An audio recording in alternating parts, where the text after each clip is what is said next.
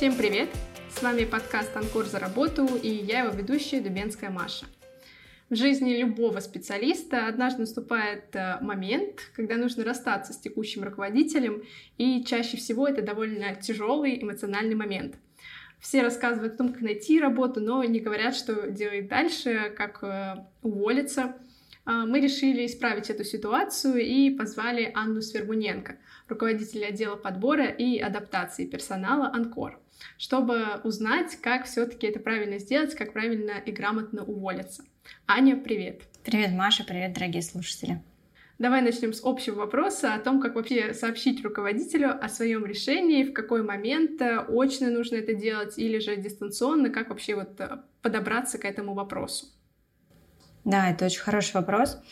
Так как мы говорим про работу, это значит, что мы где-то в бизнесе, скорее всего, находимся, и у любой встречи должна быть цель. То есть перед тем, как в целом планировать этот разговор, нужно подумать, чего мы хотим добиться в итоге. Конечно, в идеале это запланированная очная встреча, но сейчас в период удаленки не всегда так получается. Но в любом случае это некая запланированная встреча с вашим руководителем. У нас был кейс, когда сотрудник сказал о своем увольнении на корпоративе. В целом можно сказать, что это запланированная встреча с руководителем, но все-таки цель корпоратива и цель этого сотрудника, они немножко в данном формате отличаются, и руководитель просто не готов к тому, что он сейчас будет решать какую-то совершенно другую задачу.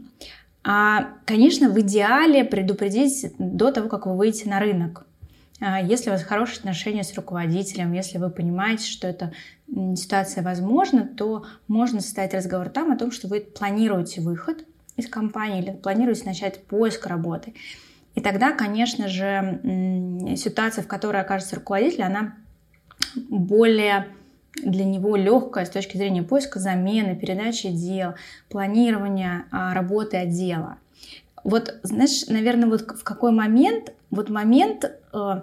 Это не момент, это должно быть прямо запланировано в календаре с вещью. Можно назвать ее, как например, у нас там, можно всегда назвать рабочий вопрос. Никогда не понятно, с чем придет сотрудник.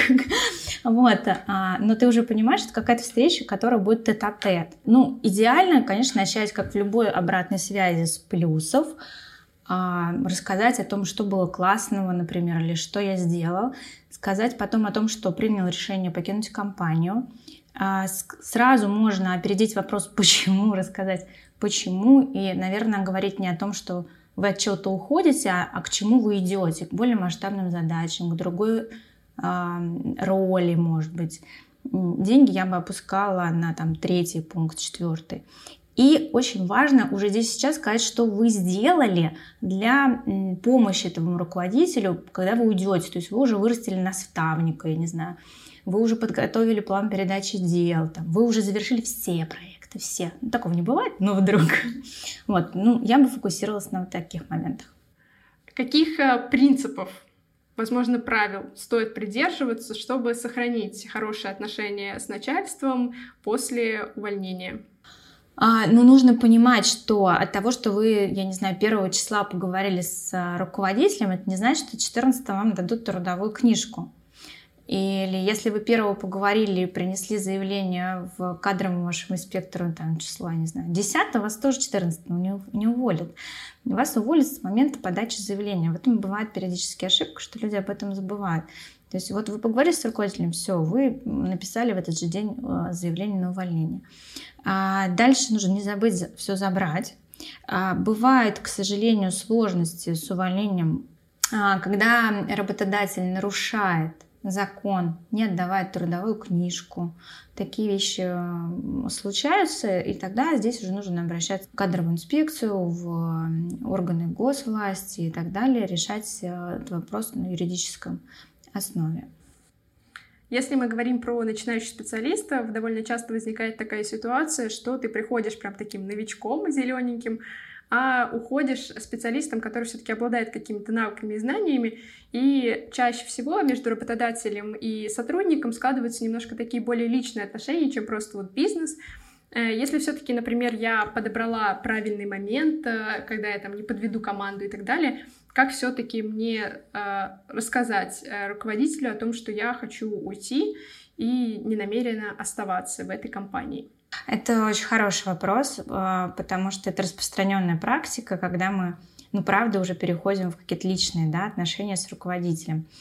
Опять-таки, нужно, когда ты планируешь разговор, можно подумать о том, что ты будешь делать, если руководитель будет тебя убеждать остаться или будет тебя убеждать не выходить на рынок, будет тебе говорить о том, что, подожди, как же, мы же хотели же, например, тебя там повысить или расширить, дать тебе новые проекты. Об этом стоит подумать, насколько это реально, насколько были у вас, может быть, уже договоренности, и тогда, немножечко ты их нарушаешь, и здесь, может быть, даже опередить и сказать, что я понимаю, что я тебя сейчас, может быть, подвожу, потому что мы договорились, и в то же время и четко, наверное, говорить про свою позицию, опять-таки возвращаться, что мне интересно попробовать себя в другой сфере, мне интересно перейти в совершенно другую роль, и я для тебя здесь сейчас буду не тот сотрудник с горящими глазами, который будет запускать этот новый проект, вдохновленный, потому что меня сейчас вдохновляют какие-то другие вещи. Эта честность, искренность, откровенность, она будет помогать вести этот диалог. Опять-таки, в чем у нас цель, мы идем отсюда. Если у нас цель все-таки остаться в хороших отношениях с коллективом, для чего? С руководителем. Для чего? Для того, чтобы они тебе дали рекомендации в будущем. Для того, чтобы, возможно, мир у нас очень маленький, этот шарик, особенно если мы говорим про какую-то профобласть, там, оказывается, как в HR все друг друга знают, так если посмотреть. Возможно, где-то еще пересечетесь. Возможно, это будет когда твой клиент или партнер, возможно, он выйдет сам в новую компанию, тебя позовет, то есть эти нетворкинг-связи, вы можете потом быть, не знаю, вместе с спикерами где-то, вести какой-то курс, придумать свой стартап, может быть, что угодно, мы сейчас не понимаем, но в целом. Поэтому, конечно, это открытый диалог, конечно, это продумать этапы, кто когда кому что говорит дальше. Вы поговорили, договорились, кто когда говорит команде, а кто говорит заказчикам, клиентам, я не знаю, партнерам, как это выстроено. Это тоже моменты, которые хорошо бы обсудить. Какие-то ЦУ, такие ценные указания, потому что по вашей работе здесь сейчас тоже это важно. Может быть, если получится познакомиться с преемником, передать ему дела, потому что, например, сотрудники, которые уходили из моего отдела, они говорили, что Аня, я последние кварталы так много не работала, как последние 2 недели у тебя, потому что им надо было закрыть обязательно все, чтобы, когда они ушли, для меня не было, как для руководителя, для нашей команды это не было, такое падение вниз сильное. Mm-hmm. Ты упомянула, что следует заранее предупредить руководителя о том, что ты выходишь на рынок труда. Это действительно помогает сохранить хорошие отношения, но и подвергает работника некоторым дополнительным рискам. Вдруг найти новую работу, например, не получится быстро, и ты только испортишь отношения с коллективом. И из-за этого многие предпочитают сообщать об увольнении только тогда, когда уже есть оффер на руках. Расскажи про риски, которые существуют в обоих подходах, и как вообще выбрать то, что подойдет именно тебе. Смотри, зависит опять-таки от ситуации, как я говорила, от того, какая внутри компании, команды ситуация, потому что бывает, что ты понимаешь, что просто твоей позиции больше не будет, и тогда это окей. Или ты понимаешь, что тебе некуда дальше расти, и ты говоришь об этом руководителю, и в том числе в Анкор у нас есть такие кейсы, когда ребята, в том числе и на экзит, говорят, что я предупреждала руководителя заранее о том, что я выхожу на рынок. И окей, вы договариваетесь с ним в таком случае, как каком-то промежутке, например, что я выхожу на рынок, но, скорее всего, мне понадобится месяц-полтора, То есть можно рынок до этого, и было бы здорово его оценить, посмотреть, какие есть позиции, понять, что сейчас, например, я не знаю, 31 декабря, и реально вряд ли ты через 10 января выйдешь на работу, то есть в какой момент ты уходишь. и спланировать этот переход. Да? Человек будет, вы будете находиться, например, в диалоге, руководитель начнет искать замену. Ну, потому что ты же точно решил, да? Если ты не точно решил, не надо так делать. Если ты решил точно, руководитель начнет тебя искать замену, и, возможно, получится идеальный случай, когда ты еще работаешь, а новый сотрудник еще уже выйдет и сможет принять у тебя дела, да? И ему будет легче просто адаптироваться, в том числе и отдел не пострадает. Если в твоем или в случае человека, да, другой кейс, когда за 2 недели, когда мы понимаем, что мы по каким-то причинам не готовы, правда, действительно предупреждать руководителя своего заранее, мы не уверены в том, что мы, правда, найдем работу быстро, возможно, этот процесс затянется, мы не уверены в том, что мы получим офферы, и что эти офферы будут на те задачи, которые мы хотим, на те деньги, которые мы хотим, ну или там, что у нас в списке критериев по важности. Да, тогда окей, это будет 2 недели, это будет по законодательству, можно чуть раньше, можно обсудить, опять-таки, с будущим работодателем, что могу ли я выйти не через 2 недели, например, а через 3, да, тоже такой процесс переговоров. Кто-то говорит, через месяц, потому что мне надо здесь за 2 недели, я все не передам, потому что я коммерческий директор или финансовый директор, да? Потом мне нужно будет, поэтому мне нужно 3 недели и неделю отдохнуть, поэтому я выйду к вам через месяц. То есть, как бы, это такой переговорческий процесс, который ты ведешь и с нынешним работодателем, к примеру, и с будущим работодателем в том числе. И это будет окей. Стоит ли говорить начальству, куда ты уходишь? В какую компанию, потому что, мне кажется, у многих, особенно начинающих специалистов, есть такой страх, что может, например, оффер сорваться, или там руководитель, грубо говоря, позвонит и скажет, не берите его.